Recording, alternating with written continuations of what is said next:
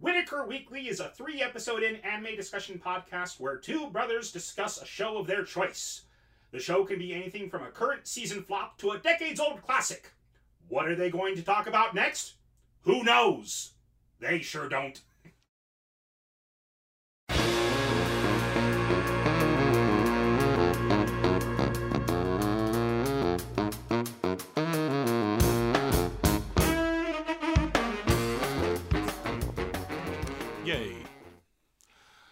Hello to you, wonderful, wonderful patrons. This is a video that's once again just for you. You get to go ahead and see our lovely faces as we talk about anime. All right. So, as you know, we do this uh, special clip just for you. So, let us know what you want to hear from us. Let us know, you know, this is your chance to ask us anything. So, reply In to regards this, to anime. Oh, excuse me. Mm. Yeah, this is your chance to ask us anything in if regards there's to anime. if there's a show you'd like us to review, let us know. Well, let's go ahead and get started then. All right. Episode 23. I'm Andrew, I'm Lee. and this is Whitaker Weekly. Let's get right into it. So, uh, a couple of bits of news to get us started off this week. Sure. Um, something that was just announced that I'm personally very excited about. There is a delightful comedy called Joshi, Joshi uh, Kausei. And it is a comedy that has no words in it. It is a silent manga. Mhm. Um, and it's just the misadventures of a high school girl and a couple of her friends. And it's really, really fun. Uh, You can actually read it on Crunchyroll. They've got it on their manga Okay. um, Joshi Kausei.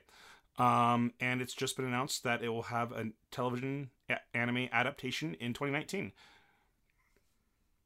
Uh, do we know what uh, part of the year it's coming out? Or Nope, no, I, I'm not seeing. Um, no, it, it, it's not saying what part of the year. It's just going to be 2019. It's just been announced, so it's probably going to be winter. I'm thinking. it might be pretty so late. yeah.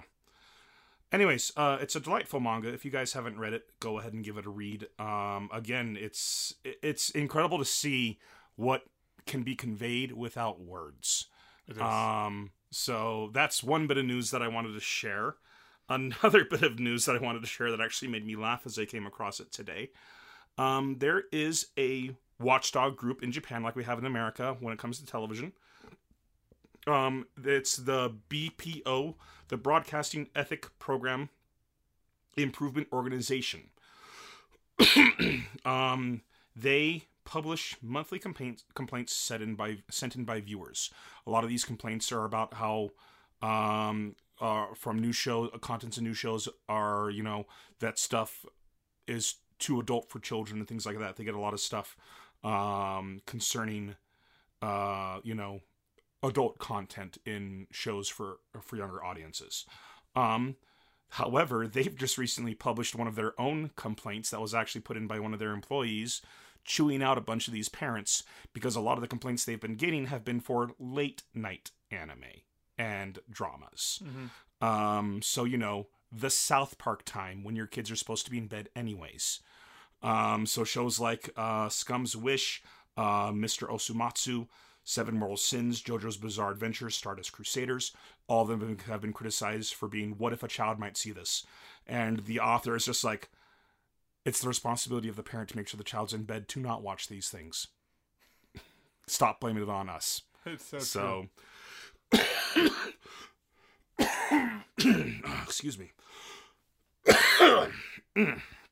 Still getting this nasty, nasty cough. Anyways, so yeah, that's that's kind of the bit of news that I wanted to share. Other than I've I've been playing Dragon Quest Eleven and it's been amazing. It's an utterly fantastic JRPG.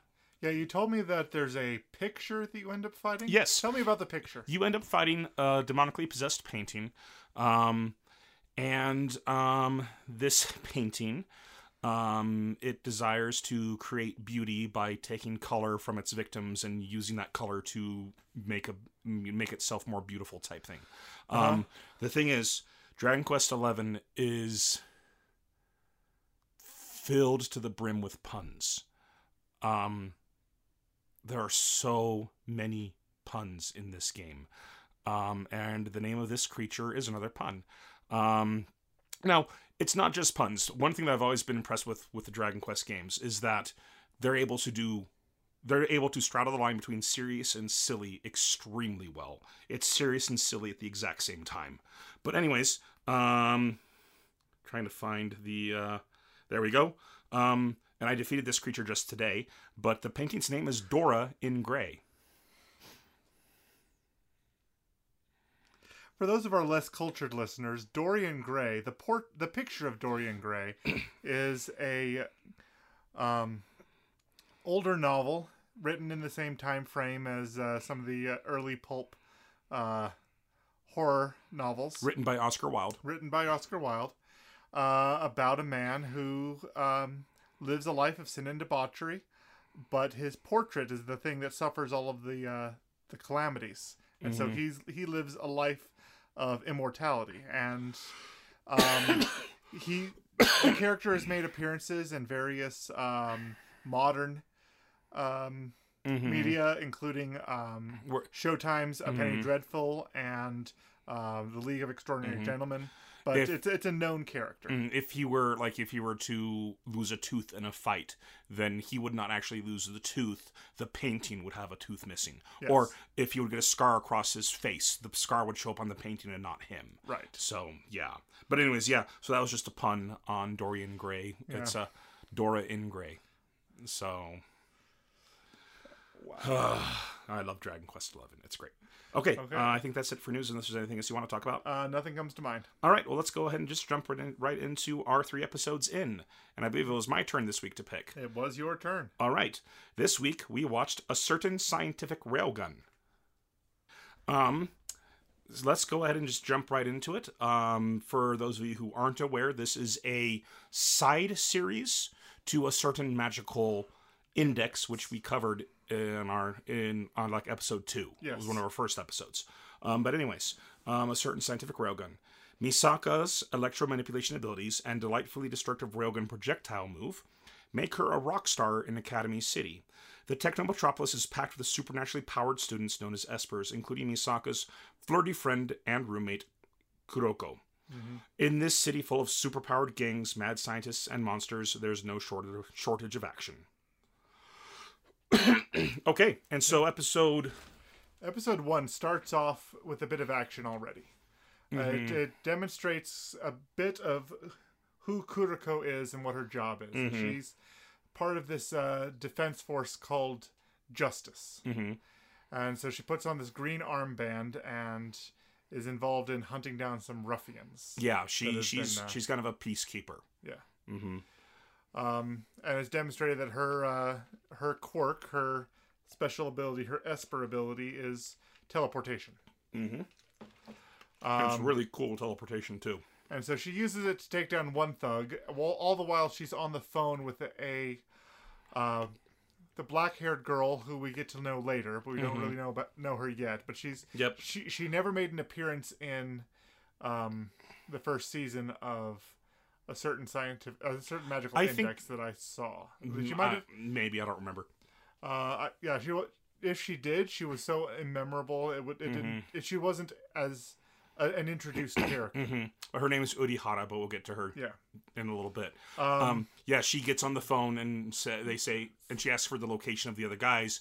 She's given the location. She starts chasing them down, and she gives her spiel of, you know, uh, I'm with justice. You better, um, you better surrender. And then she sees that all five of them have already been taken down, and there's another girl, a middle school girl, standing uh, in the middle of these collapsed thugs, hmm and she's just like, oh, really? and that's our introduction to the main character of the series, uh, Misaka Mikoto. Um, but we don't really get to see her very much until later on in the episode. Right. Um, so after that, um, I think they go straight to the testing after that, don't they? Uh, Like they we do. learn- They, they they give us our opening credit Mhm. sequence. and we meet we meet um uh, we we we meet um Uiharu, we meet Kongo. Um actually no, we meet Kongo before we meet Uiharu.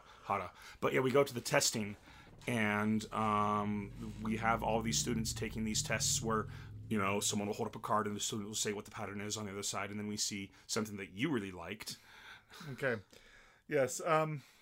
So yeah, they were doing the standard uh, psychic test, which was I don't know if it was pop I don't know if it was popular before Ghostbusters, but the first time I ever saw it was Ghostbusters, where they're having somebody read, you know, the symbol on a card. yeah, that's yeah. hmm I and just said that one. And yeah, what they did in Ghostbusters was uh, the guy kept getting it wrong, and kept, regardless of whether they got it right or wrong. But um, he would kept he kept saying, uh, Bill Murray's character kept saying wrong, and would give the guy electroshock, and he would lie and tell the girl that she must be psychic and be flirting with her the whole time.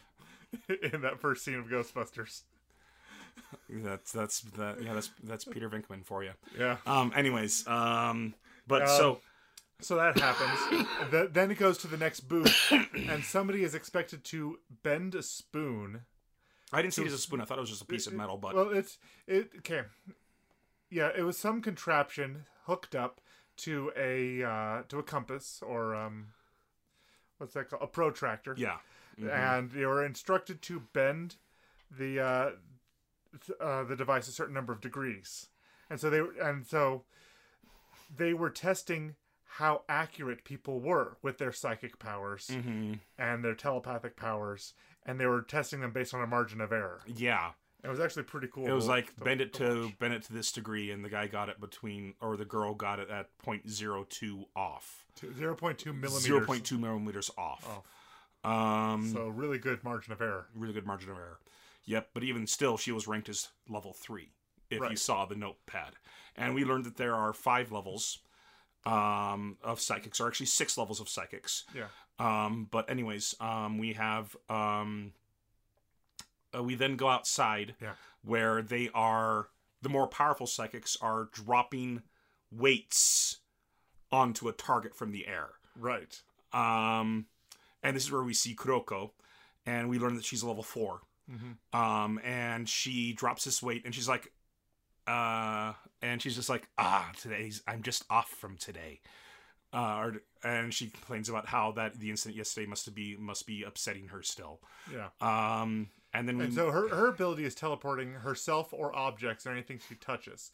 So I Hmm. was assuming that what she was doing was teleporting w- heavy weights to a place and then dropping. and it. then dropping it to, in order to get a get to a target or get to a certain distance. That's probably exactly what happened. We just saw the dropping it. yeah. Um, but we then meet um, a, a girl who is very much a princess. Um, and she wants to be the princess of the school. She wants to be the superstar of this girls' school that they're a part of. Um, and she's got this fan, and uh, uh, we don't learn what her powers are, but she's bragging about how great she is and how she'll be the most power. And this is Kongo. Um, and she's bragging about how great uh, she's going to be and how she's going to be the star of this academy. Then all of a sudden, there's this explosion, and everybody gets knocked over, and the view cuts over to the pool, or like it cuts. Yeah, they, they look over to the pool, From their perspective, the the pool is a football field away, hmm and, and we see all the water erupting. all the water erupting out of the pool, reaching hundreds of feet up into the sky, just kaboom, you know. And Kongo just gets scared, wondering what on earth is going over there. And we learn from um, from Kuroko that um, that's our real star over there. Like the she's t- like, what are they doing? Oh, oh well, she's so powerful that in order to try to actually measure her strength, they have to use the water to uh, what's to, what, to dampen the to blast. dampen the blast so they can properly measure it. Yeah. and it it happens multiple times. Mhm. Um, and then it cuts back, and then we see um, and then we see uh, Misaka. Everything okay? I just I'm hearing myself a little echoey. I'm wondering if there's something wrong with my cord. Uh, yeah, that's a bit better. Okay, good deal. Um, anyways, um, we see Misaka for the first time, and she just launches another coin into the pool, or she launches her shot into the pool, and it causes another explosion. And they say, yeah, and they they just let her know that she's level five. Yeah. So and so we then cut to the two other girls that we're introduced to in this show, um, and they are uh, Uiharu. She's the one who was working with uh, Kuroko over Yeah. the phone, uh, and she's got a like a A- um, a, bar- a, uh, a band of flowers. a head a hairband of flowers, and then we meet and uh, we meet Saten, and Saten, um, she's introduced by flipping up uh, Uiharu's skirt. Um, yeah, Yep. yep, It's one of those kind of shows. yep. Um, you never see what she's wearing. Um, but um, she then um, they're walking down, uh, just chatting with each other. They're they're old friends, and they just had their tests today as well. They go to a different school than the two girls. Um, but No, that was that was something that uh, earlier on in the episode, right after, um, right after they uh, defeated the thugs and something came up. They, no, yeah, right after they defeated the thugs, our two main girls went to go get a soda, and one of them kicked the kicked the machine. that's right. Mm-hmm. And after, uh, because the thing doesn't actually dispense sodas, you have to kick the machine to get one out. But if you do, then uh, security droids show up, hmm For destruction of property. destruction of property. Um, and then, uh, what happened? Uh, and so, um, the teleporter takes them up to the top of a skyscraper to avoid security, and just above them is the blimp, and the blimp is telling everybody Listing the what's schools that are going through the that are testing going today. testing. Mhm. So, so it's in this. That's how they establish Yeah. how Mhm. that's all happening at once. Um. anyways, um, so those two girls come out from their testing, and um, we, it's revealed that Uiharu is only a level one, Right. but um, but uh, Saten says you shouldn't feel bad. I'm only a level zero, so she's she, uh, level zero is somebody who cannot consistently produce results, Right. um, or they consistently produce bad results.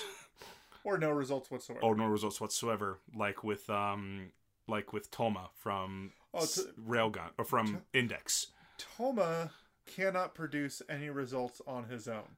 The only results he produces Well, that's why is, the, he's- is the way is the cancellation of other Mhm. people's stuff. Yep, and that's why we see um But he cancels both science and magic. yeah, that that's his ability. He cancels both science and magic.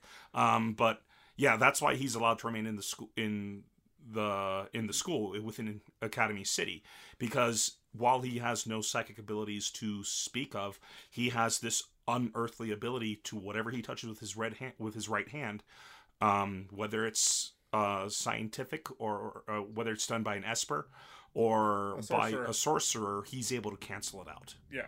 So, um, anyways, um, Toma is not. Toma's only in a bit of the first three episodes, just kind of cementing that this is um, this is Misaka's story and not his. Yeah. Um, but anyways, um, we then get to um, Uiharu is very very excited because she's finally going to meet her idol, who's Misaka, and because her coworker, um, um, shoot, Kuroko, Uh-huh. um, she uh is invited him along to come and hang out. Yeah. Um, and we then see um, Saten just start um, complaining and saying that oh she's probably just a spoiled brat princess this level five you know that's how they all are especially at that that girls academy Uh-huh. um and they uh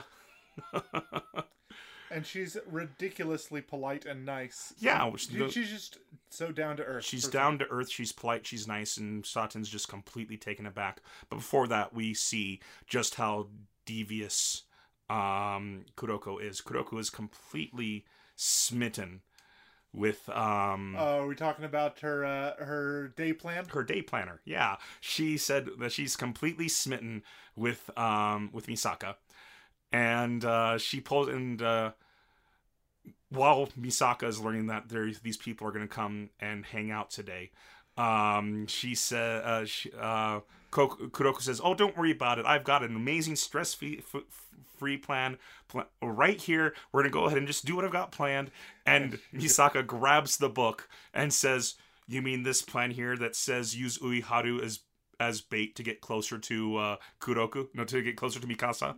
And, and- it's a five step Misaka. plan that and that includes uh, somehow managed, I'll get her name right at some point. What? I'll get her name. I said her name wrong three times before I finally said Misaka correctly. Yeah, Mi- no, Misaka.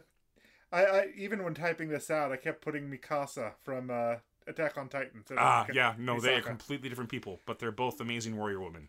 So, They are both amazing warrior women. anyways, um, Um, with with with starkly different personality types. yeah, um, yeah. No, uh, And there's this five-step plan that is in, that may may not increasingly, include- increasingly embarrassing for Misaka for every single step.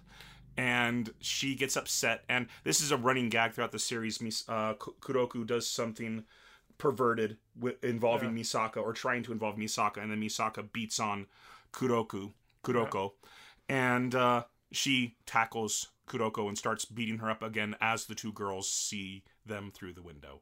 So that's the first time they all meet. Um, but yeah, then they they hang, hang out. They go to a to an arcade, uh, have a good time there, and they go get some crepes. yes. And um, they are like You know, they they they they're holding these flyers, yeah, and mhm. the flyers indicated um, that these girl that that the first hundred customers to this particular crepe shop would get a uh, a frog totem, a little a little mascot on a chain that you could ha- that um, it's very popular in Japan. Mhm. Um, and uh, Kuroko starts rubbing it in on Mikasa, saying, "Oh, you just want to go there for the little frog mascot, don't you?" And she goes into this tirade about how what Mhm. a frog, a little slimy amphibian, what self-respecting girl would be interested in something like that? And then suddenly, and she's using her bag to like kind of as a, sh- a body shield, so she's holding it up close to her, yes, and then suddenly, And then suddenly, from the bag that she's holding, drops the all the amphibian, the frog mascot she has hanging from her bag already, Mhm. completely, completely ruining. the, The mental- moment. the- yep. But uh, they they line up, and the only the first hundred people who because the crepe shop just barely opened today, Uh-huh. so the first hundred people who line up or who buy something will get um one of those keychains. Yes. Um, and so they line up, and then uh, Uiharu and um, Kuroku, uh, Kuroko, um, they uh, decide to go sit down and rest while the other two remain in line. Uh huh. Um, and uh, There- and there's a bit Saten starts realizing that Saten starts realizing how badly Misaka actually wants one of these things. Like Yeah. she's she's Do- do- impatiently tapping her foot. She's Do you want to trade places in line? and she gets super excited and she's about to say yes, but then she's like, no, no, no, it's fine. I, I, I'm not in line for the for the frog or anything. I just really like crepes, you know. and then and then they get to the front of the line. and uh Saten gets a crepe and she gets the little frog and the girl behind the line says, Congratulations, this is our last one. And she's like, Wait, what? You don't have any more? like, nope, that's the last one. And then we turn around and we see Misaka on the ground on all fours, just crushed depression cloud. Hands and knees, it's raining over her head. hmm She's just super depressed. And Satsun, who doesn't even really care, decides to go ahead and give it to Misaka, and Misaka just starts worshiping her for a comical five seconds. But they go with, get their crepes, they rejoin the girls and stuff, and um, they uh, like Uiharu and Satsun are um, sit are sitting on the bench while while uh, Kuroku Kuroko is trying to get um, Misaka to take a bite of her um, of her crepe, and Misaka wants nothing to do with it because she just says, "Why on earth? Why would I want to take a bite of a cream and natto filled crepe? Who on earth gets cream and natto?" If you don't know what natto is, I don't. it is sticky fermented soybeans that are said to be extremely healthy. You either love it or you hate it. There is no in between ground for natto. Okay. Um, it's uh, go. It's N A T T O. Uh, go ahead and look up some pictures of it. I can show you some pictures of it after we're done. Um, after we're done eating, or pff, Done done, recording. after we're done recording. Now you know know what my mind's on. I actually like it. I Uh-huh. had natto quite a bit while I was in Japan. It's very very good for you. Um, but it's uh, yeah, it's uh, you either really really enjoy it or you really really hate it. it there's no in between. Um, so anyways, um, while they're arguing around, Uiharu realizes that the bank behind them, the shutters are closed. Then it's like three o'clock in the afternoon, Yeah. or like not not even that, like probably a bit later since they they met after, up after school. But um, yeah, the shutters are closed in the bank, and as soon as she realizes that, the shutters explode out, and these thugs run out with with some money, uh, in in some bags. So And- immediately, Kuroko puts the uh, the justice badge on, says, "Up, looks like it's time to go to work. And she tells Misaka, "Stand back." Stand like, back. This is my job this time. Don't you don't interfere this yeah, time." Yeah, because Misaka got in trouble for interfering last time. Um, but they, uh, she goes out and she just shows just how skilled she is with teleport- teleporting, and she takes out two of the thugs like they're nothing. And then she's got these holsters around her hips, and her teleporting is that she has to touch something, but as soon as she touches it, she can teleport it instantly. Yes. So she knocks down one of the thugs really, really easily because, um, making fun of her for being, you know, a yeah, he, he middle co- school he, girl. He comes out to assault her, so he comes at her with a running punch, and she very deftly just kung fu spins him onto his back, hmm and then teleports these nail shaped spikes into the into the ground. Mm-hmm. and she just him. what she does is she just flips up her skirt a little bit and she's wearing shorts as well Uh-huh. um but she flips up her skirt and then she um yeah, she she has just these. br- she just casually brushes these spikes that she has in these holsters Yeah, she's around got her legs holsters as garter belts or something. yeah and she just and those spikes just appear and pin the thug into the ground Yep. and then another thug tries to take her out and she, this thug actually has pyromancy or not pyromancy um pyrokinesis Okay. um, and she's able to defeat him, uh, knock him out, um, because he's just showing these flashy, showy moves. But she's able to teleport super easily, get right behind him, and just knock him out. Nice. Well, the last guy has snuck off during all of this. Mhm. You okay? no, we're just checking the audio levels. It's fine. Okay. Um, but uh, anyways, um, sh- she defeats the other one, and then the third one starts making a getaway. And we realize during part of this, and we've, we this is kind of a very very subplot that we haven't really talked about. But one of the things they do to kind of explain the city is that there is a bus that goes through the city, uh, taking people on tours because this city is. Uh, because of the purpose of the city, which is in studying espers and advancing espers, um, a lot of the greatest scientific minds live in this city. So this city, which is eighty percent students, um, is twenty to thirty years ahead of the rest of the world in technology. Right. Um, and so they, um, And so other so regions around the world will or regions regions People will take outside tours of of the the city, city. take tours of the Mhm. city. and so there's a tour bus, and they meet up. One of the reasons she's so upset is because of the long line. Well, they got there the same time the tour bus did. Yeah.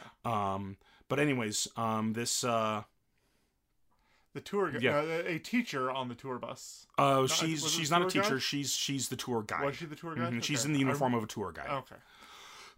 but anyways, um, she um, She indicated that one of the children had gone missing. one of the children has gone missing.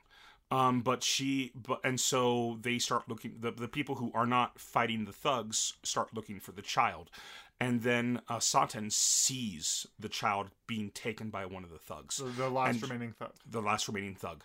And um, she is about to look back and call for help, but then she realizes that if she doesn't act right now, then something, you know, the child might not make it. The child's going to be in danger. And so she rushes to the child. And then we see um, Misaka and them see what happens. And she's grabbed the child. She's screaming, I'm not going to let him go. Like, let him go. And so the thug kicks her, kicks Saten in the face Yes, he does. and knocks her to the ground. And Misaka gets pissed. She says, "I'm sorry, I can't stand back anymore. This is now personal." Uh huh. And Kuroko's just like, mm, it's all yours. and and this thug just drives off and he spins around because apparently the way now you'll fi- and now you get to see why she is number three of the top set of the only seven level five espers in the city. in a city of 2.8 million people, there are only seven level five espers, and she's the third most powerful out of all of them. And she pulls out this coin and she puts it in her hand. And flicks it up and she the air. flicks it up in the air, and then she just starts charging her electricity. Meanwhile, the guy in the car he's sped away, but but drifted a full U-turn and is about and is charging her with the car. So he's Mm-hmm. he's barreling down straight at him when the coin flips back out from the sky, Right in right front of onto her her thumb. thumb, and she flicks it. And that's why we and this during this entire moment, uh, Kuriko is still gushing about her and explaining who she is and why her name is Railgun. That's what they call her railgun. Why? Because she shoots this coin at the speed of a railgun, knocking the car into the sky. Mm-hmm. Yep. So, what a railgun is, in scientific terms, from my from my very limited experience, is that it's a gun that uses electromagnets to hyper accelerate and propel a projectile faster than gunpowder can. Uh-huh. But railguns are because of the the um, the energy that's required to shoot a railgun, and because of the size of the magnets that are used. The smallest railgun in existence is currently on a battleship. And as I recall, that battleship moves backwards when it's stationary and tries firing that railgun Mm-hmm. Yeah, but and she can do that with a coin. with a coin. Yes. And so she is our title character. She is a certain scientific railgun. Mm-hmm. Yep. Um, and so the episode kind of wraps up there. The the criminals get taken away, and um, Kuroko tells the pyro pyro uh, kinetic um, that you're um, like you said, you've got decent abilities. You're at least level three. You you should take this time in prison to rethink your life because you could probably do something amazing with your powers. Um, and so uh, he and so the episode kind of ends. Um, I, I think that yeah, I'm pretty sure that's where the episode ends. But anyways, um, it's just kind of a wrap up at that point. Episode two starts though, um, showing the long time hunt between Misaka and Toma, and this is the only time we get to see Toma in any outside of the opening credits. This is really the only time we get to see Toma in the first three episodes Yes. and we see Misaka, and she's. It looks like she's late for something. She's running through the streets, um, or along the sidewalks and stuff, and then she, and- she's waiting at a cross uh, at a stoplight, and then you see in the background Toma. You would only know that it's Toma if you've seen the original series, but you're supposed to at this point. Yes. Um, but you see Toma creeping by, and then running away from her, and then she notices him and runs after him. Yes, she does. Um, and uh, Toma gets stuck in an alleyway where there's just you know There's no escape. there's no escape, and she comes in on him and says, "Finally, I'm going to have my revenge." And she pulls out this shot that she used to level a car. Yes. Okay, that it flipped the car and just destroyed it. Uh huh. Um, and she does the same attack at Toma, and Toma just lifts his hand. I think it's his left. Is it? I think No, it was his right hand. was it right? Anyways, he lifts his hand Yes. and uh, there's this explosion, and uh, uh, Misa and uh, Kokoro or Kuroko comes out, and she's just like, "What's going on? What's what's happened? There's an explosion nearby." And uh, Misaka goes, "Huh? What?" Because she's back on she's back on the main road, Yeah. and she's like, She- "I don't she- know." she- t-" she's playing the amnesia game. uh-huh. She's like, I don't know what you're talking about. Like, there's there's no explosion. Nothing happened here. And Kokoro's just like, oh, Kuroko's just like, oh, mm, okay. But uh, and then it cuts to the alley, and you see everything is just blackened. Blackened. The metal is slightly melted and distorted. except for this place where A- a Toma perfect- stood. A perfect rounded cone hmm of the complete absence of damage. The complete absence of damage. There's just nothing there. Just showing you what Toma's capable of doing and Yeah. how much it pisses Misaka off. It's so true. it's so true. yeah, except that it's pretty obvious that she's a 14 year old girl who has feelings for a guy and doesn't know how to handle it. No. So, yeah, the more you watch the original series, the more you realize how Misaka actually really, really likes Toma, Uh huh. but she just she doesn't have the emotional and- and- maturity to handle it. And, and she's showing her way her way of liking him in a very guy fashion of the shoulder punch. she's very much a tomboy, She so it works for her character. Um, anyways, um, I love that introduction to Toma so much. It's just If you've seen the original series, it just makes you so happy seeing Toma just there doing his thing. And this is before he lost his memories, Yeah. um, because this takes place before cer- a certain magical index started. Right. So, anyways, So, yes. so that's the beginning of that episode. Um. Oh, uh, Pretty early on, they end up in the dorms. yeah, pretty early on they end up in the dorms, and it's just Kuroko by herself, and she's so excited about celebrating her anniversary with her beloved big sister. Uh, she she rather than calling Misaka by her name, she says Ne-sama a lot, Uh-huh. uh, and they translated that, that as sissy. Yeah. in uh in English, which doesn't really work because Sama's very very formal. Um, It's an honorific. It's it's honorific, showing that she shows respect for her, but at the same time she's calling her ne instead of one. Uh-huh. Um, so um, it shows that she's being casual and honorific at the exact same time. Uh, Um, she's being casual with somebody who is her superior. Yeah, yeah. Um, she re- in reality she just should just call her senpai because she is a first year, Mhm. whereas uh, Misaka is a second year. So she's she's gonna she's twelve to thirteen, and Misaka's thirteen to fourteen. Right. So, um, because they are in middle school, lest you guys forget. Anyways, um, I, what, I, what, Hmm, what? Anyways, um, Okay, so there's a, a series of a series of events happen in their dorm room that includes a sequence where Mikasa is socializing with the other two girls and Well- fri being really friendly with them. Mhm. Well, she's excited about um, celebrating their anniversary, and so Yes. she's got all these plans about doing all these, you know, fairly lustful things with someone who has no romantic interest in her whatsoever. Right. Um, and she, uh, but uh, on the way back to their dorms, uh, Misaka has run into um, Uiharu and Saten, Mhm. and has invited them to come along Yes. and Uiha and so they are all um just as she opens the door um all of her all of Kuroko's plans just come crashing down. Because she was planning on having an intimate evening with her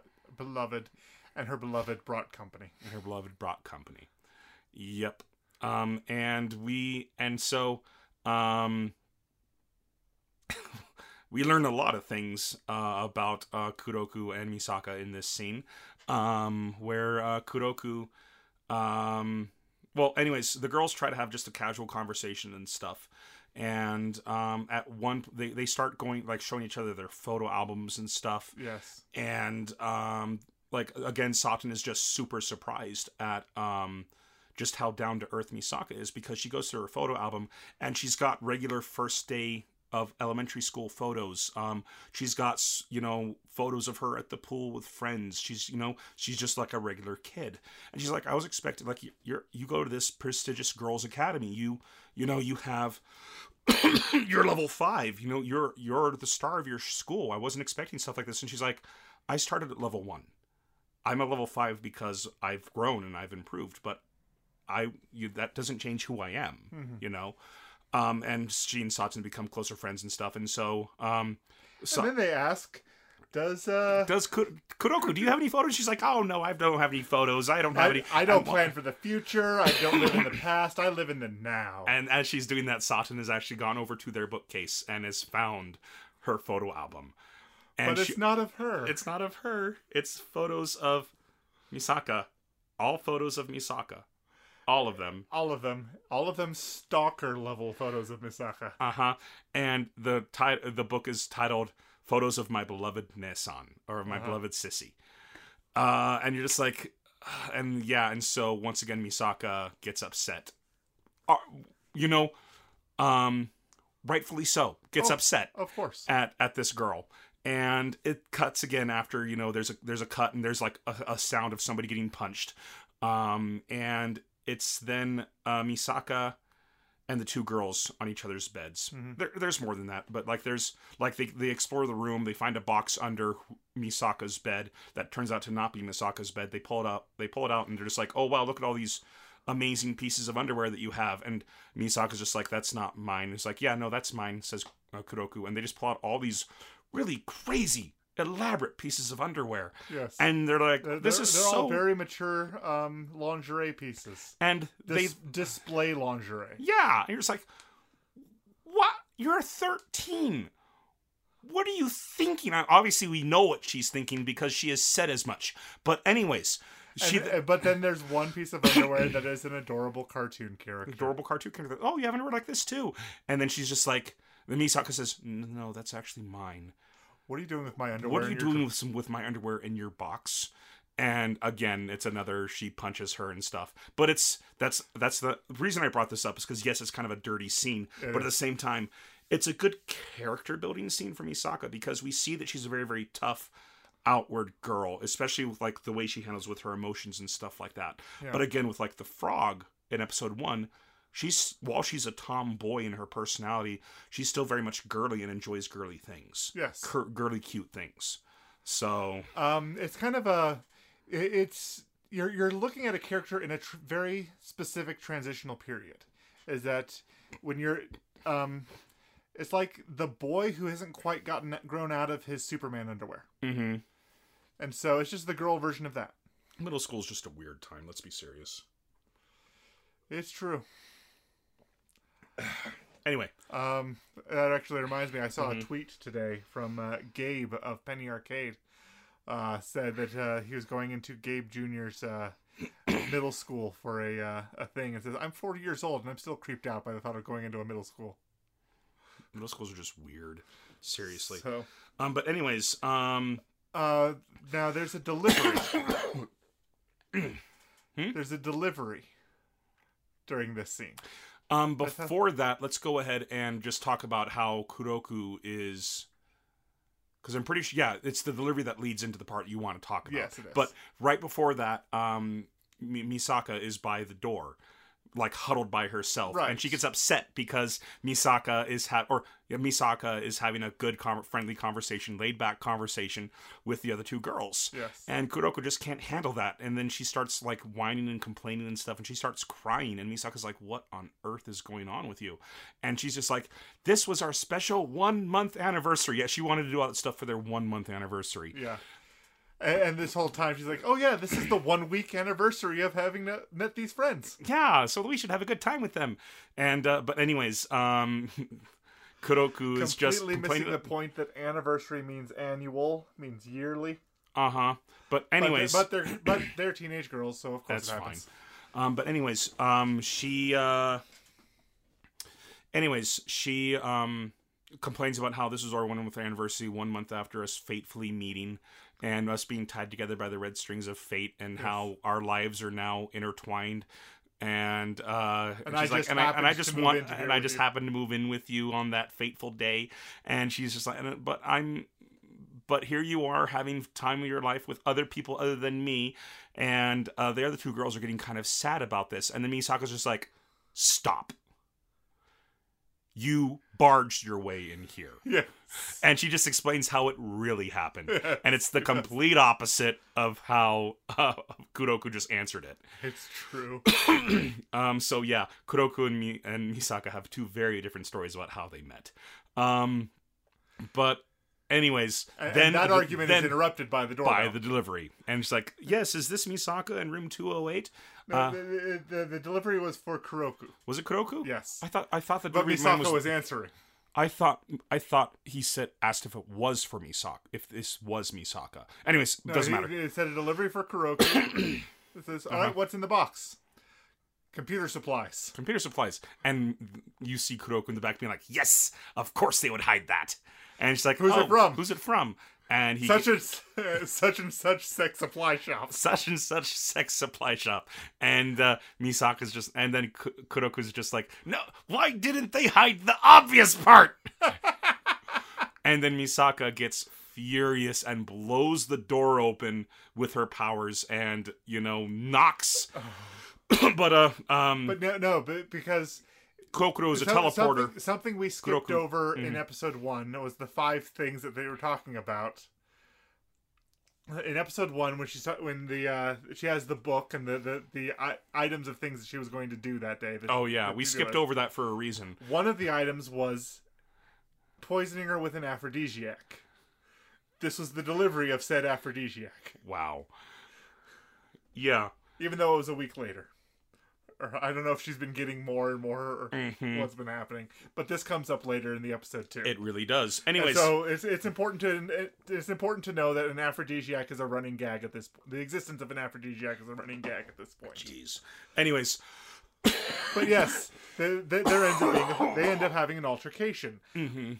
where Mikasa blows her front door out into the hallway, and there's now shards of wood everywhere, and the two of them are getting ready to fight. When Mikasa stops fighting immediately, and and and Kuroko's just like, "Wait, what? What? Huh?" and then suddenly from behind them, the headmistress speaks. I think she's Rule the head nine. resident. The head resident. hmm The head resident. She she's in charge of their dorm. She's Yeah. the dorm mistress. Rule nine: the use of powers in the dorms is strictly prohibited. It, it, it was necessary. I, I so there are circumstances where you couldn't control. You couldn't not use your powers. Yes, that's right. Snap. she grabs. She instantly grabs the teleporter and snaps her head and tosses her body off screen, and the other girls just go. and it's just death. Obviously, she's not dead. It's a gag, but at the same time, it's just whoa. and then she goes up to Mika, the Misaka and just says, uh, and, and this whole time, her character design, she's got the glowing glasses, "Yep." so you don't see her eyes until the very end. When she looks down at Misaka, and, And- she has these beady green eyes looking at, down at her. and Misaka, yeah, Misaka's just terrified for her life at this point. Um, So it's, it's just a brilliant character design. It's a well done it's scene. it's a very very funny scene, and then the, the scene cuts, and Misaka and Kuroko are out scrubbing the uh, the, The the school pool. yeah, the, the drained school pool. They are Mm-hmm. scrubbing it. They've been they've been there since early morning. It's noon, and they're only thirty percent done. Yep. And uh anyways, um Kuroko being a Kuroko, she has a devilish scheme to try to get closer to her beloved Nechan, her Ne-sama. Uh huh. And she has filled her water bottle with a drink that's laced with those aphrodisiacs. And she Like says to her sister, uh, "Hey, how about we have a break? Why don't you come take a drink?" And she's just like, Does that drink happen to contain the computer parts you the had computer delivered? parts you had delivered yesterday and she and you don't she doesn't kuroko doesn't say anything but there's just sweat drops coming down her face yeah yeah mm, yeah i knew it but these other girls come up and they're girls from the swim club They're first years. they're first years and they offer to help once they're done doing what they need to do Yes. um and uh kuroko But gets before that, they start um, they they start socializing. hmm and they start uh, talking. Like, well, you you wouldn't happen to be Mikasa, would you? It's like you saved me at this and this event, and they're they're just gushing about how Mhm. how much they idolize her and how happy they are to be that she's around, Mhm. and they're just absolutely loving it. And then Kuroko again is just saying to herself, "Why am I the only one being left out again? you know, vu. it's deja vu. It's happening again." And it, what sets her off even more is that one of the girls offers her uh, uh, offers Misaka a drink, and Misaka takes it, Yes. and Misaka gets very very upset about that. Um, and she, uh, Kokoro. huh? My my bad. Yeah, Yeah. Kuroko gets Kuroko. very upset about that. Um, and so she starts thinking to herself, why am I the one who's left out when I've done all these wonderful things with my sister? And every single flashback is just a still of Misaka beating up Kuroko For s- evading her personal space. for invading her personal space. Like she punches her, she kicks her, she does a Body suplex. Yeah, Yeah, she suplex. suplexes her into the ground. It's like she's not learning or something. Yeah, yeah, you'd think. but every single memory of her getting close to her beloved sister was Misaka beating her up for trying to get close to her. So, yeah. Uh, but anyways, uh, the two girls um, leave, because they've got to go to their. It's their job to take care of the drains today. Um, that's why they were there. Um, but they also offered to help clean, and one of them is a hydrokinesis, con- a hydrokinetic, Yes. uh, and she can control water, and she's offered to help them clean the pool. yes. And Misaka's super excited about that because it's going to get them done a lot faster. Um, anyway, um, Kuroko is upset again, and it cuts to um, it cuts to the other two girls, Saten and Uiharu, and uh, they're very very excited because uh, Misaka bought a present for um, for Kuroko to you know kind of t- try to patch things up for after how things went the other day. But after uh, but after we saw her underwear drawer, do you think that she'd even like something of that style? Well, she, she's her friend. She she should know, right? Yeah. But um so she gets um Kuroko gets upset once again, uh feeling that she's being left out. Uh and Misaka gets worried about offering her this present. Um but finally she just she gives her the present. Um and she opens it up and it's a t-shirt with uh uh with a cute bear and like U- a U- USA And a rainbow. and a rainbow on it. Um, and that instantly makes Kuroko happy. And so uh, they decide to go ahead and toast their friendship. Um, and so they each have a water bottle. They toast and they drink. And who has the aphrodisiac laced uh, bottle? Oh, toasting with the wrong drink. It wasn't until after she swigged it that she realized what she had done, and her water bottle, and she drank her own aphrodisiac. Kuroko drank her own aphrodisiac. It's so bad. And so things escalate from bad to worse after that point, and she Mhm. starts doing, she starts insisting on uh, lewd behavior, and it's And she tries to and she's get. being shut down she's even brought- harder and harder, and it ultimately resulting in her. I have your swimsuit right here. Why didn't you change to that? That was locked in my locker. How did you get that? A locker is no way of stopping a teleporter. yes. and so she yeah things get so, worse So things get worse and worse, and eventually, there she is on the ground being electrocuted over and over again because she refuses to return an item that she stole. hmm And uh an item that made her very happy because it's the same picture as on the t-shirt anyways an item we saw earlier in the, in the episode. yeah yeah anyways uh sh- anyways um, And so the girls who had offered to help them clean come back, see the situation, turn around and say, "We didn't see anything." we saw nothing and they just leave. And that's the end of that episode. Yes. um and Which means that because of her uh, behavior, they didn't get any help, and they'll spend the rest of the day cleaning. mhm, after the aphrodisiac wears off which means they'll be even more tired. Anyways uh episode three uh it starts off with the first kind of serious um plot um where girls are being attacked. And um it starts off actually with um with um kongo. And um she's in an alleyway by herself and she notices somebody else is there and she says who are you? Come out. Like uh, i'm a level four uh, telepath or i'm a level four esper. You won't stand a chance against me. Don't you dare try anything. And then she gets zapped and knocked unconscious and we see somebody appear right in front of her. Someone with a pretty bad haircut But um, we don't. I don't think we see. We barely see the bangs. we see It- it- we see it- it does- we see It, pans up from her shoes to her skirt, so we know it's a girl. Up her chest, on her uh, we see the bangs though barely. we see the bangs and we can see that the bangs Well, are no, cut, I- I- cut I- at an angle I thought that we didn't see her. well, I guess we did see her eyes barely. So yeah, we saw her bangs. We Mhm, saw her yeah. eyes. but she um anyways um just kind of getting right down to the chase um this episode um we learn that uh multiple girls have been attacked Yes. and the reason we learned this um well the two friends um saten and um uiharu um they're invited into this really kind of ritzy part of town that normal people don't go to right. um, and they're very excited about going to a cake shop there and spending the, spending the day with their two friends.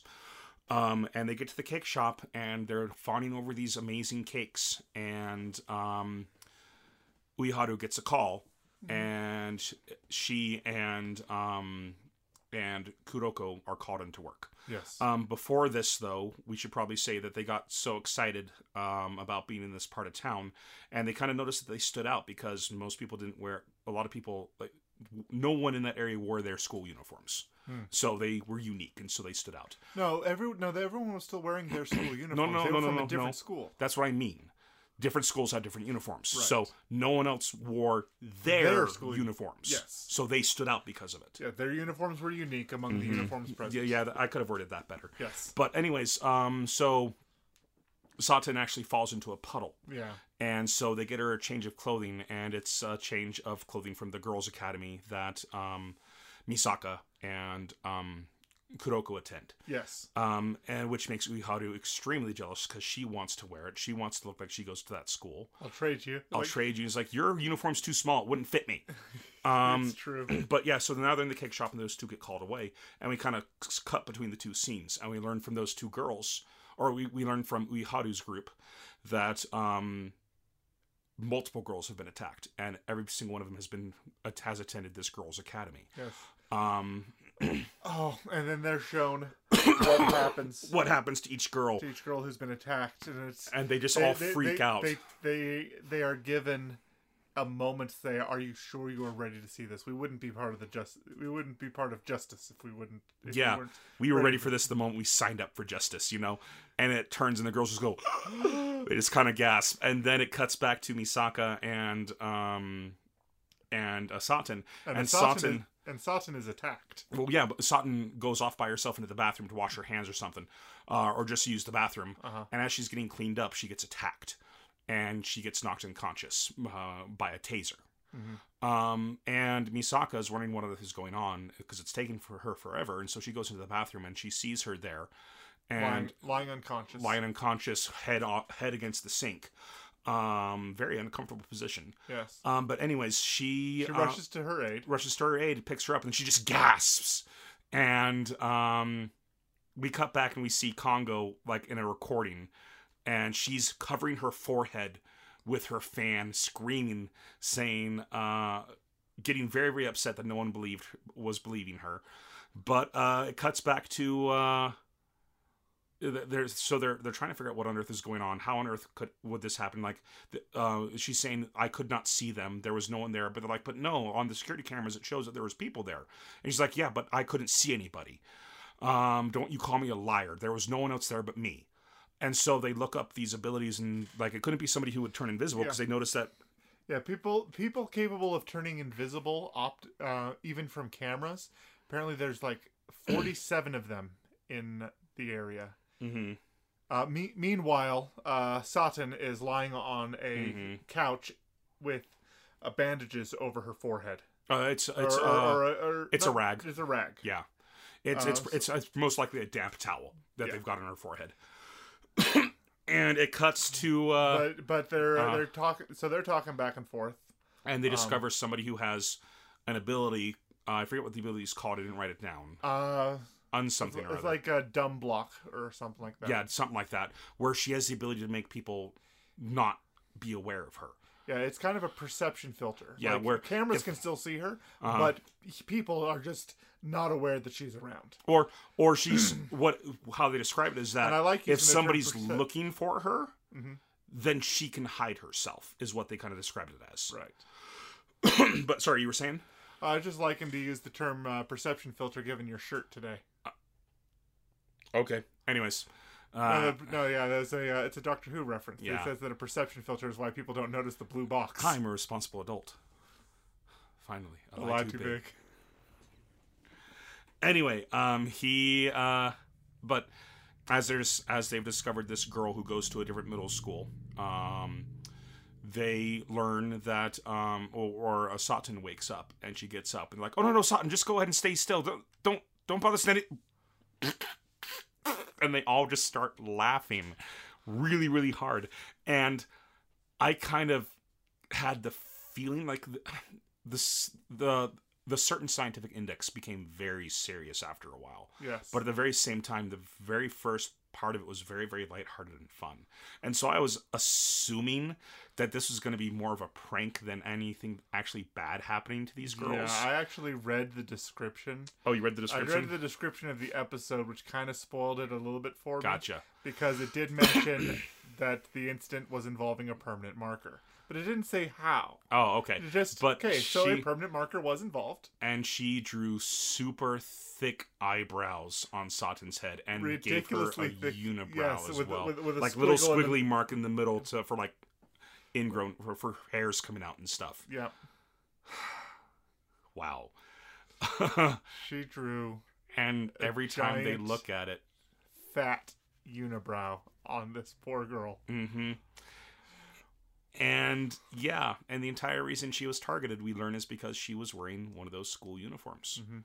This girl was targeting girls from From uh, that school. From that school. Um, As it says in the episode title. as it says in the episode title. but um, they uh, so they decide to go ahead and track this girl down because she's the only one who it could be. Well, Mm-hmm. they're saying, well, it can't be her. She's only level two. There's no way she can turn completely invisible. She doesn't have that ability. And, And then, then Sawson wakes up and says, and- "That's her." And like, wait, how do you know? Well, right after I got zapped, right before I went out, I saw her in the mirror Yeah. and they're like, "Oh, okay." So then they go ahead and they uh, they get their branch branch 177 of justice doesn't have jurisdiction in that area, but they get permission to go ahead and work in that area. And um, Uiharu shows her incredible skills with the computer by looking at by pulling up all 2,500 cameras in that area at once. Yeah. Um, and so they they narrow it down to where she could be. Uh, process of elimination. Like, well, she shouldn't. We, she wouldn't be in these areas because these areas are too far away from the school. Yeah, she's These targeting areas- students at this school. She'll she'll be in this area. Uh huh. Or and like she's and- she's going to avoid areas with lots of people, especially since she's so wearing high uni- traffic areas you don't have to worry about. Mhm, because she's wearing a uniform that's not common in this area, so people would recognize her. So um, she would need to take breaks between using her ability. Um, so she'd have to find a place where she could rest and not be disturbed. And so they find they narrow it down and they they find they narrow it down and they only use the cameras in that area, and they hunt this girl down. And um, she is about to uh, she's about to um, get another victim hmm who's actually one of the swimming girls from the previous episode. Yes. Um, and uh, Saten is the first one to find her, and she's wearing a baseball hat to help cover the eyebrows. Yeah. And she's talking about how she's going to get her revenge, and then the girl turns invisible and runs away. Um, but because she can't use, but because she can only turn invisible from people's sight, they're able to track her using the cameras, and so they so corner they have- her. They find her when she no longer has any more abilities and stuff, where or she's exhausted her ability and she needs to rest now. Yeah. they've all cornered her and misaka's kind of standing there. Um and they're gonna bring her in but she gets pissed and she starts uh, cursing out that academy that they're at. And she pulls out her taser and she runs at misaka and tases misaka and she's like ha i got you i'm gonna get away And, it's, a, it's this beautiful moment that Misaka has got the taser right in her sternum. It's like, and, and she's t- and she's she keeps clicking the button trying to get it, and you, you see the tasing, you see the the electrical shocks coming through, and nothing's happening. Nothing at all is happening and to misaka's. And Misaka, and this is one of mine. Mhm. And Misaka's like, holds her fingers apart, and a little bit of electricity passes through him and says, Sorry, tasers have no effect on me. And then the arm that's stretched out to her, she touches with one finger. and And zap. off, off screen, we hear a scream, and then we see her unconscious body on the, floor- on the floor. Mhm. And as she's unconscious, and as they've called the police or whatever, I forget what they're called, but it's it's not justice; it's something else. Justice assists these people. Uh, anti-talent. Anti-talent. Anti-skill. They call them anti-skill. Um, as anti-skill, they've called anti-skill to come pick this girl up, and Right. as they're about, and as anti-skill's on the way, Saten decides that she wants revenge, and so she goes over and she's got this permanent marker out, and she's she brushes up the bangs, and she sees the girl has short, thick eyebrows already. Yes. and they all kind of stand back and the girl wakes up um and she starts crying because they saw her her um her eyebrows. her eyebrows and she's she shares her tragic tragic story with them how earlier this year she had a boyfriend and it was the greatest time of her life. But then after spring ended her boyfriend dumped her and started dating someone from this other from your academy. And um and so she accused her she accused her boyfriend uh, or she she met him and started saying why, why are girls from that academy really so much better than me? What's like why did you go with one of them? And he just said i'm sorry you have ugly eyebrows Yeah. and so that's her entire reason for drawing eyebrows on girls from that academy And so, and that gives uh, that gives Saten a, a change of heart, and she then proceeds to compliment her eyebrows and saying, "No, it's a unique feature on an otherwise cute face. It makes you charming." and that instantly makes um, this poor broken girl latch onto her emotionally. Yeah. And as she's being taken away by anti-skill, she's like, "Is it okay if I write you letters?" and Saten's just like realizing what she's just done. She's just like, "Yeah, sure." But uh, anyways, um, as the as anti-skill goes off, uh, taking uh this young girl with them, yeah. um, uh, Misaka says to herself, like, she really could turn invisible. That that's really really weird. But she's only level two. How could she do that? You know. Um, and and she said, your system said that she's level two. Is your system wrong? And Kuroko's just like, no, no, no, our system's not wrong. There's no way it's wrong. So that's giving hints to the overall arc of what's going to be happening during the first season. Because there's 48 episodes. Yeah. There's two 24 episode seasons of this show. Yes, there is. So, anyways, So we, we believe that's a hint. I think I don't think it's as big of a hint as you think it is. I think that she may have willfully um I looked it up. of course you did. Well, I just went to the wiki afterwards while I was looking for information about characters and things like that about what was Okay. and later on.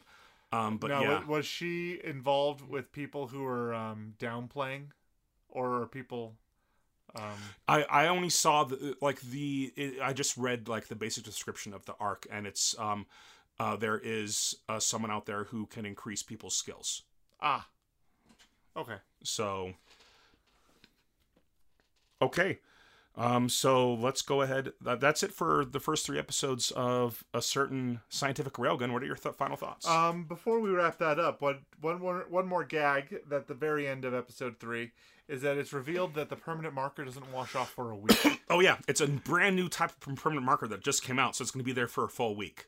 it's like, ah, I should have done something to her face. Yep, yep. Sa- Sa- uh, Saten immediately regrets that she let her go. Uh, but yeah, she's gonna be stuck with that those eyebrows for a week. So fun times. Okay, now that wraps up. Uh, Okay, now that wraps up the first three episodes. Uh, what are your final thoughts? um, it's a heavily fan servicey show, more so than the other one was. I feel Well, this one centers around the girls, it does. though the last one did have scenes with um with Index.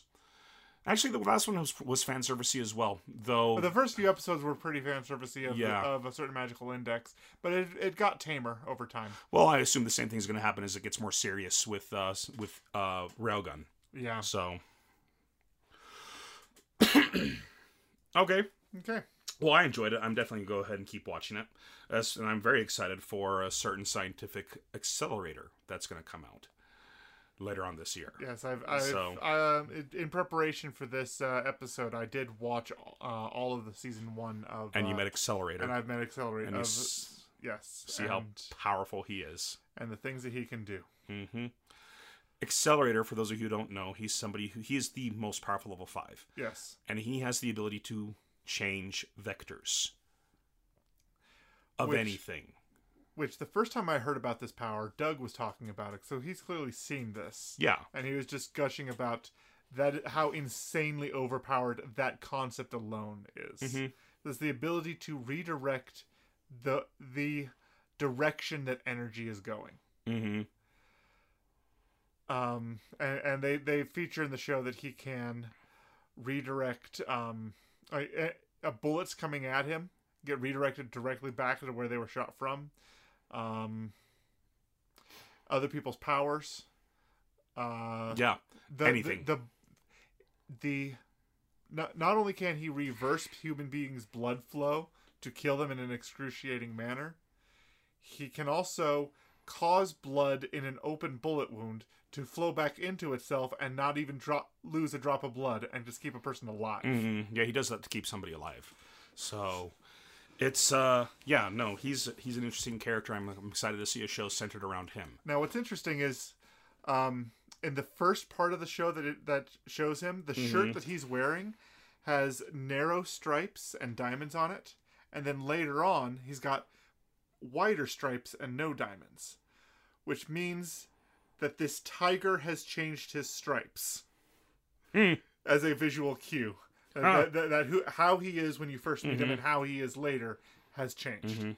Okay, well anyways, um let's go ahead and move on. Uh, what are we gonna watch next week? Okay. So last week we uh, something we ended up talking about was that uh, frothy mug of water in a card game, and I actually went out and looked it up, and that card game was called Ani-Mayhem. Um, and I used to have a deck of Ani-Mayhem cards, and one of the card, one of the some of the cards were from an anime called and I can't tell you whether it's pronounced El Hazard or El Hazard. And I've always pronounced it El Hazard because it sounded like the like the way it uh, should be pronounced Mm-hmm. t- to me, but it might be El Hazard. I don't know. Um, but El Hazard, the Wanderers, um, has been described on uh, various anime blogs as Tenchi Muyo's long lost cousin. Okay. Okay. Uh, the description reads Makoto always upstages Jinnai without trying, which only aggravates the delusional rivalry that Jinnai has concocted within his own mind. However, when Jinnai attempts to sabotage Makoto's newest invention, the machine creates a dimensional rift and throws Makoto, Jinnai, and several others from their school into a strange new world that is filled with amazing creatures, beautiful sights, and dangerous enemies. If they ever want to get home, it's going to take wits, courage, and a lot of luck. So, from that description alone, it kind of sounds like Sliders. Yeah. Um, Yeah, kind of does. Um, but yeah, I've I I put it to my I put it as something that I want to watch. Um, Okay. It's I, I'd seen artwork from it. It's one of the it's one of the list of uh, classic anime that I've uh, always wanted to get into and never found the time to and never found the resources to. And now that Crunchyroll has started picking up some of these older anime, it's something I want to watch Okay. and see how it is. All right. Good deal. I just added it to the queue. And yeah, that's that's the same company. That's definitely the same company that did Tenchi. Yep. All right. Um. All right. So that's it for three episodes in. Let's move on to the recommendation of the week. All right, and this week I'm recommending Outlaw Star. Good recommendation. Outlaw Star is a fantastic anime. We watched it when it was on uh, Toonami's in the af- um, in the afternoon on Cartoon Network. Um, When we first watched it, we had no idea how much they cut out. They sanitized the crap out of, of that course, show. they, of course they did. But if you're a fan of Firefly and you haven't seen this show, do yourself a favor and put that into your memory. yeah. Go watch it. Go watch. because yeah. because there is so many this show came out well before Firefly and Firefly references it from time to time so hard. Yeah. I mean literally there's a girl in a box Mm-hmm. who is actually a component of the ship Mm-hmm. that they're on. And so in the episode of Firefly where um, River pretends to have merged with the enemy's ship, or it pretends to have merged with the Serenity, I thought maybe she had. because there's so many Firefly references in. Or There's so many Outlaw Star. references in Firefly Mhm. that when that happens, I thought, okay, maybe. Isn't she also in the exact same pose that River's Yeah, in? Yes. Yeah, Well, well yeah. it's a it's a fetal pose. It's a naked yeah, yeah, girl in a fetal pose. Mm-hmm. So it's it's not it's not an out there pose. All right. Well, awesome. Yeah, Outlaw Star is a great show, so I, I double that recommendation. Unfortunately, it's not probably not going to be featured on one of our three episodes in because we've already seen all of it. Yeah, yeah. But I mean, but unless unless you guys really it. want us, unless you guys really want us to to talk about it. Um, but anyways, awesome. So now it's time for our creator shout out. Yep. And my creator shout out is to Jonathan Young. And he is a cover artist on YouTube. Mm-hmm. Um, I discovered him um, back when I was uh, obsessed with the One Punch Man theme song. Um, and I was listening to it quite a lot. I actually, I, I, I now own it. I think I bought it on Amazon uh, for like a buck. Um, but I, um, but he did an English translation of "I Want to Be a Hero," Okay. um, and it's pretty good. Um, he does a lot of um, translated uh, songs for openings for anime.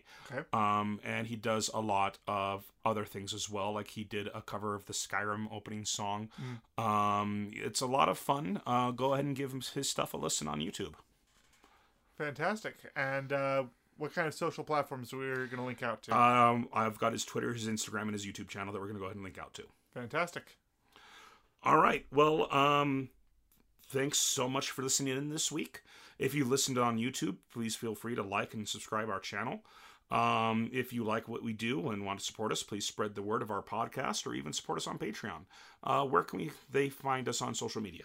Our site, whitakerweekly.com, currently has links to our Facebook page, Twitter account, Patreon page, and YouTube channel. We encourage all our listeners to follow us on the social media platform of their preference, and if there's one we're not on yet, please reach out to us on one of the ones we've mentioned, and we'll broaden our scope to include you. All right. Well, that concludes another episode. Uh, well, I've been Andrew, I've been Lee. and this has been Whitaker Weekly. You guys have a great week.